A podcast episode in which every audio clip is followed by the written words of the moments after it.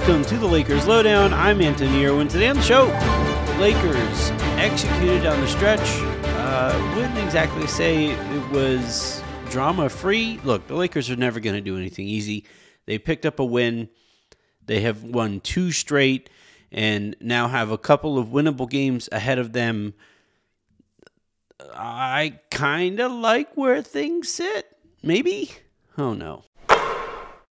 Let's talk about the game. Uh, the Lakers, you know, came out really slow to start. They were down by 10 points basically during warmups. It felt like um, really nonchalant approach to the game. And it didn't help that Indiana was making absolutely everything. And, you know, it, it looked like the kind of game that you know, maybe a couple runs here and there, you make it interesting and you kind of hope for the best. And then they went on those runs. Uh, Patrick Beverley, I thought, played really well in this one, uh, despite missing those free throws late. Patrick, please just make one of them. Just try it. Uh, but yeah, the, the Lakers, um, you know, they kept it close. They kept within kind of striking range. And I thought, uh, you know, the biggest moment of the game. Uh, Rui Hachimura subs out uh, for Russell Westbrook with five minutes to go in a close game. And, you know, the offense wasn't pretty. Uh, but fortunately, the defense, I thought, really swarmed out there and, you know, forced. It, I think the other benefit here, too, was that the Lakers were in the bonus and were able to get to the free throw line. Now, they weren't making any of their free throws but between the free throw attempts that kind of uh, allow you to skate by executing in the half court, and then uh, because of the way they were running after stops, the Lakers were able to, I think, look like the clearly better team down the stretch of the game. Now, is that something I would want from here on out? Is to have Russell Westbrook closing these games, especially close? Obviously not. Um, and and I do think that Darvin kind of got away with one, um, even if he said after the game that it was a no doubt about it type of uh, decision to bring Russ into the game in that spot. I don't I don't see how you can call it a no doubt about it decision. Uh, Russ to that to on the night, two of sixteen from the floor, zero oh of five from three point range. Uh, he did go six of eight from the free throw line. He did have those 10 assists, four turnovers, um, and 10 points. Only grabbed uh, three rebounds on the night. So it wasn't like it wasn't a game that Russ was playing incredibly in. So I, when Darvin says that it was a no brainer, I think some of that is some of the gusto that you feel after a big win. But uh, Darvin, don't do it again, especially when Russ is playing that way. Now, this is usually more fun to do when I get to work off of somebody and um, me just kind of laughing into the microphone doesn't normally work in this kind of environment. But uh, seeing as that those aren't the kind of shows that we're doing quite yet, um, can we just like go back and on the biggest possession of the game uh, after Patrick Beverley misses those two free throws, Tyrese Halliburton brings the ball up the court gets to the right wing, gets a switch onto Anthony Davis, tells everybody to go away, says he's got this.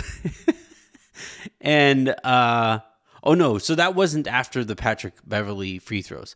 That was the Buddy Hield shot that I thought was actually going in because that's kind of how those things go. Uh, if if you miss those two free throws in that spot, um, you you you tend to lose in in that final shot kind of situation. But uh, no, I think AD uh, hits a fall away shot in the key on one end to take the lead, and then Halliburton dribbles the ball up the court after that make, gets to the right wing.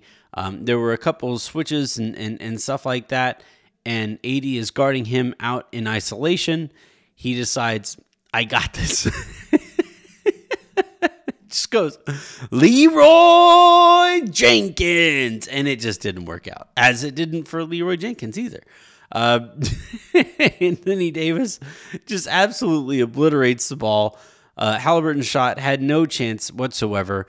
Of everybody on the court there, I think AD is like the worst player to challenge. You know, you're you're you're on a court and like in that spot, I guess you you, you kind of want to try to get up a shot so that if you miss it, you get the opportunity to at least shoot a three pointer on the other end after the Lakers maybe make their two free throws. Um, and as it turned out, Indiana did get another opportunity. So maybe Halliburton didn't want to waste a bunch of time looking for the right matchup. But I don't know. maybe maybe I'm I, maybe I'm an idiot. But perhaps find literally anybody else on the Lakers roster. Maybe in Lakers basketball history, find anybody else to challenge in that spot. Shouts to Halliburton for all the confidence in the world, but man, that was hilarious.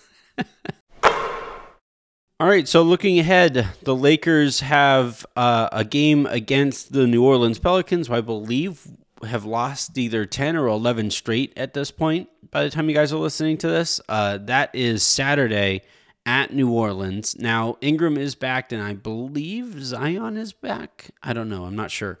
Um, you never know with Zion.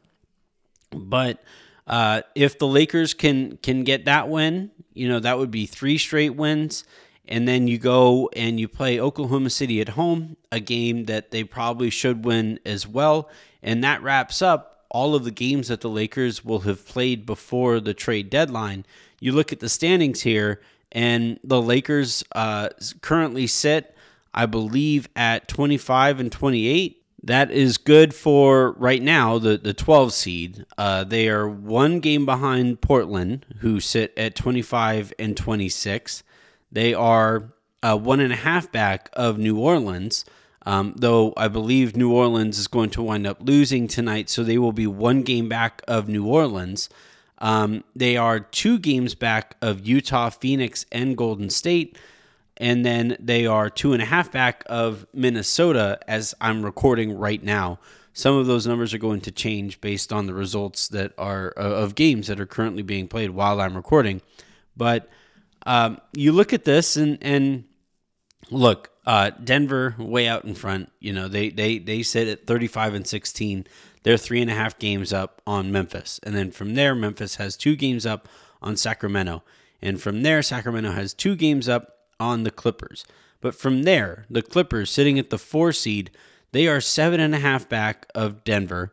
The Lakers are only, uh, well, not only, but they are um, 11 games back of Denver, which means that the Lakers currently sit four and a half back of, uh, or no, three and a half back of the Clippers at the four seed. Uh, so, like, and again, like some of these numbers are, are, are going to change, and and maybe at some point as some teams get healthier, you know, Phoenix is getting back uh, uh, Devin Booker, um, Golden State is, eh, you know, I would imagine at some point going to turn things around if they aren't going to make a trade. Um, but again, like the point here being the West is insanely mediocre. Maybe Denver is just a juggernaut. Maybe like that, you know, you, you see them in a series and it's just it, you don't have a chance. I, I don't believe that to be the case, at least as these rosters are currently formed right now. But if the Lakers pick up these next couple wins, um, one of them potentially against New Orleans, and that would put them even with New Orleans um, as as soon as on Saturday. And then from there, you look at whatever you know Portland does in the meantime as well. The Lakers could be in play-in territory heading into the trade deadline. Um, that's all I asked for. I asked honestly, you know, uh, uh, had, at the beginning of this week, I asked for, hey, just at least split these last four games. At least split these last four games so that you can uh, head into it and have a reasonable chance at getting into it. Now, um, if the Lakers win both of them, you're probably in the play-in. If not, you're out of it by way of a technicality, right? Some kind of a, a, a tiebreaker that doesn't really matter at this point of the season. Um, or if you split these next two games, maybe Pel- the Pelicans start getting their stuff together and, and you're playing them on the road, um, and you're not, you know, you just drop that one.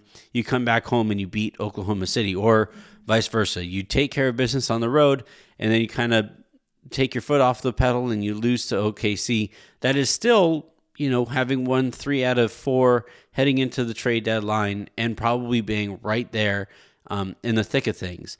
You lose both of these, obviously not ideal. You lose both of these and like you know an injury happens or something like that. That is the only circumstance if if you lose both of these two games um, heading into the deadline and one of LeBron or AD comes up gimpy and again like let's just hope that that is not the case but it, that is the only circumstance where I think it's okay to hold on tight to the 27 and 29 picks. That's it. Um, you know, maybe you aren't thrilled about the return on it or whatever, but the, the Lakers do, like, they still have way too many guards. Uh, Darvin Ham clearly can't be trusted with the number of guards that he has on his team. So you got to move at least one, maybe two of those guards just to make this rotation make more sense.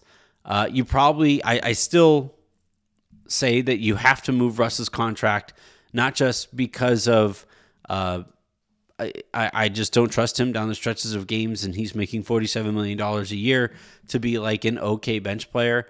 Um, that is not something that that I am very comfortable with. So just not you know not just the basketball aspect of this, but also you're probably going to be in an over the cap team. Um, you know that's how you're going to be operating from this point forward, and you can't have 47 million dollars just vanish off of your books and not be able to replace that, that really hinders your flexibility come this upcoming offseason. So, um, if the Lakers win one of two, if they win both of the next couple games, and they're right there in the thick of things, that right there should be enough to use both of those picks.